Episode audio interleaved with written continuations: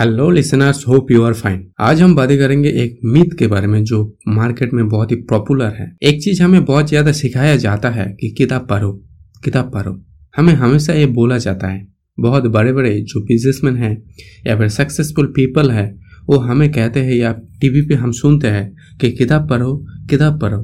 किताब पढ़ने से हम बहुत अमीर बन सकते हैं, किताब पढ़ने से हम बहुत सक्सेसफुल बन सकते हैं। ऐसा कहा जाता है। लेकिन क्या ये सही है? क्या किताब पढ़ना चाहिए हर एक आदमी को? इसी के बारे में आज मैं बातें करूँगा। आप सोचो एक गरीब आदमी जो बहुत ही भूखा है वो किताब पढ़ के अमीर बनने का सपना कभी देखेगा? ऐसा लगता है क्या? बिल्कुल नहीं देखेगा। क्योंकि वो भूखा है उसको क्या चाहिए? उसको पे, उसका जो पेट में भूख है वो भूख मिटाना चाहिए। वो तो यही चाहेगा ना कि कुछ काम करके वो अपना पेट का जो भूख है उसको मिटाए। वो अपना फैमिली को चलाना चाहेगा सही तरीके से। किसी भी तरह से वो अपना फैमिली को खाना देना चाहेगा। अब ऐसा आदमी जिसका पेट में बहुत ज़्यादा भूख है, वो किताब पढ़ के आमिर बनने का सपना देखेगा ही नहीं। उसका दिमाग में ऐसा सपना कभी आएगा ही नहीं। भूखा पेट में कभी आमिर बनने का सपना नहीं आता। भूखा पेट में सिर्फ़ भूख मिटाने की सपना आता है। तो ये जो बात कहते हैं या जो प्रोमोट किया जाता है कि किताब पढ़ो किताब पढ़ो। ये बिल्कुल बेकार की बातें हैं, जो रियलिटी में उतना, रियलिटी में उतना इसका वैलिड नहीं है। किताब कौन पढ़ेगा?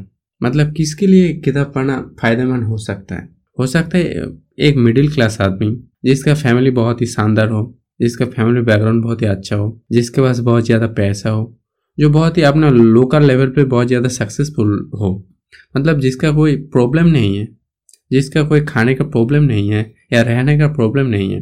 अच्छा खासा जिसका पैसा है। ऐसा आदमी को अगर कोई कहेगा कि किताब पढ़ो ताकि तुम बहुत बड़ा बिजनेसमैन बन जाओगे तो उस आदमी के लिए शायद फ़ायदेमंद हो सकता है, क्योंकि उसका जो बेसिक नेसेसिटी है, खाना, रहना, ये सारे पूरा हो चुके हैं उसका।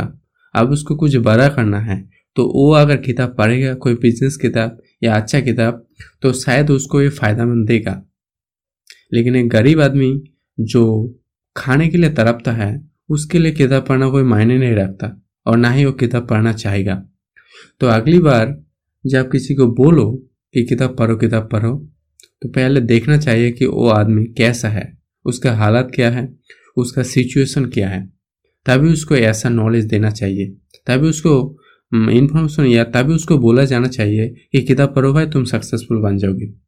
भूखा आदमी को भूख मिटाने के ज्ञान दो। और जो सक्सेस जो लोकल लेवल पर सक्सेसफुल है, उसको किताब पढ़ने के ज्ञान दो, तभी अच्छा होगा। आई थिंक सो और एक चीज़ कहा जाता है कि किताब पढ़ो, लेकिन कौन सा किताब? कोई भी किताब का नाम ले लेता है कि थिंक की रिच गुरु रिच नाम का किताब है, पढ़ो। रिच डैट पोर डैट एक किताब है, पढ़ो। अब हर कोई तो बिज़नेस में नहीं बनना चाहेगा ना। किसी का सपना है राइटर बनना तो वो रिच डैट पोर डैट पढ़ के करेगा क्या? कोई काम नहीं रहेगा वो। पहले देखना चाहिए कि उसका इंटरेस्ट क्या है। हर किसी को मैं कहना चाहता हूँ कि आपका इंटरेस्ट क्या है? आप बिजनेसमैन बनना चाहते हो तभी आप थिंक रिच ग्रो रिच पढ़ो या रिच डेड पोर डेड ऐसे किताब पढ़ो अगर आप राइटर बनना चाहते हो तो आप राइटर जैसा किताब पढ़ो बहुत सारे नॉवल है, बहुत सारे नॉवल पढ़ो तभी ये चीज़ काम आएगा। फालतू सिर्फ़ किताब पढ़ो किताब पढ़ो एक किताब, वो किताब, नाम ले लिया।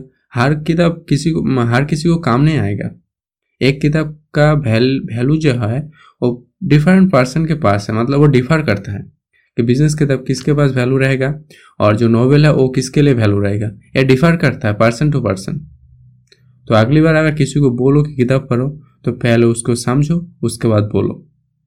आज के लिए बस इतना ही। Thank you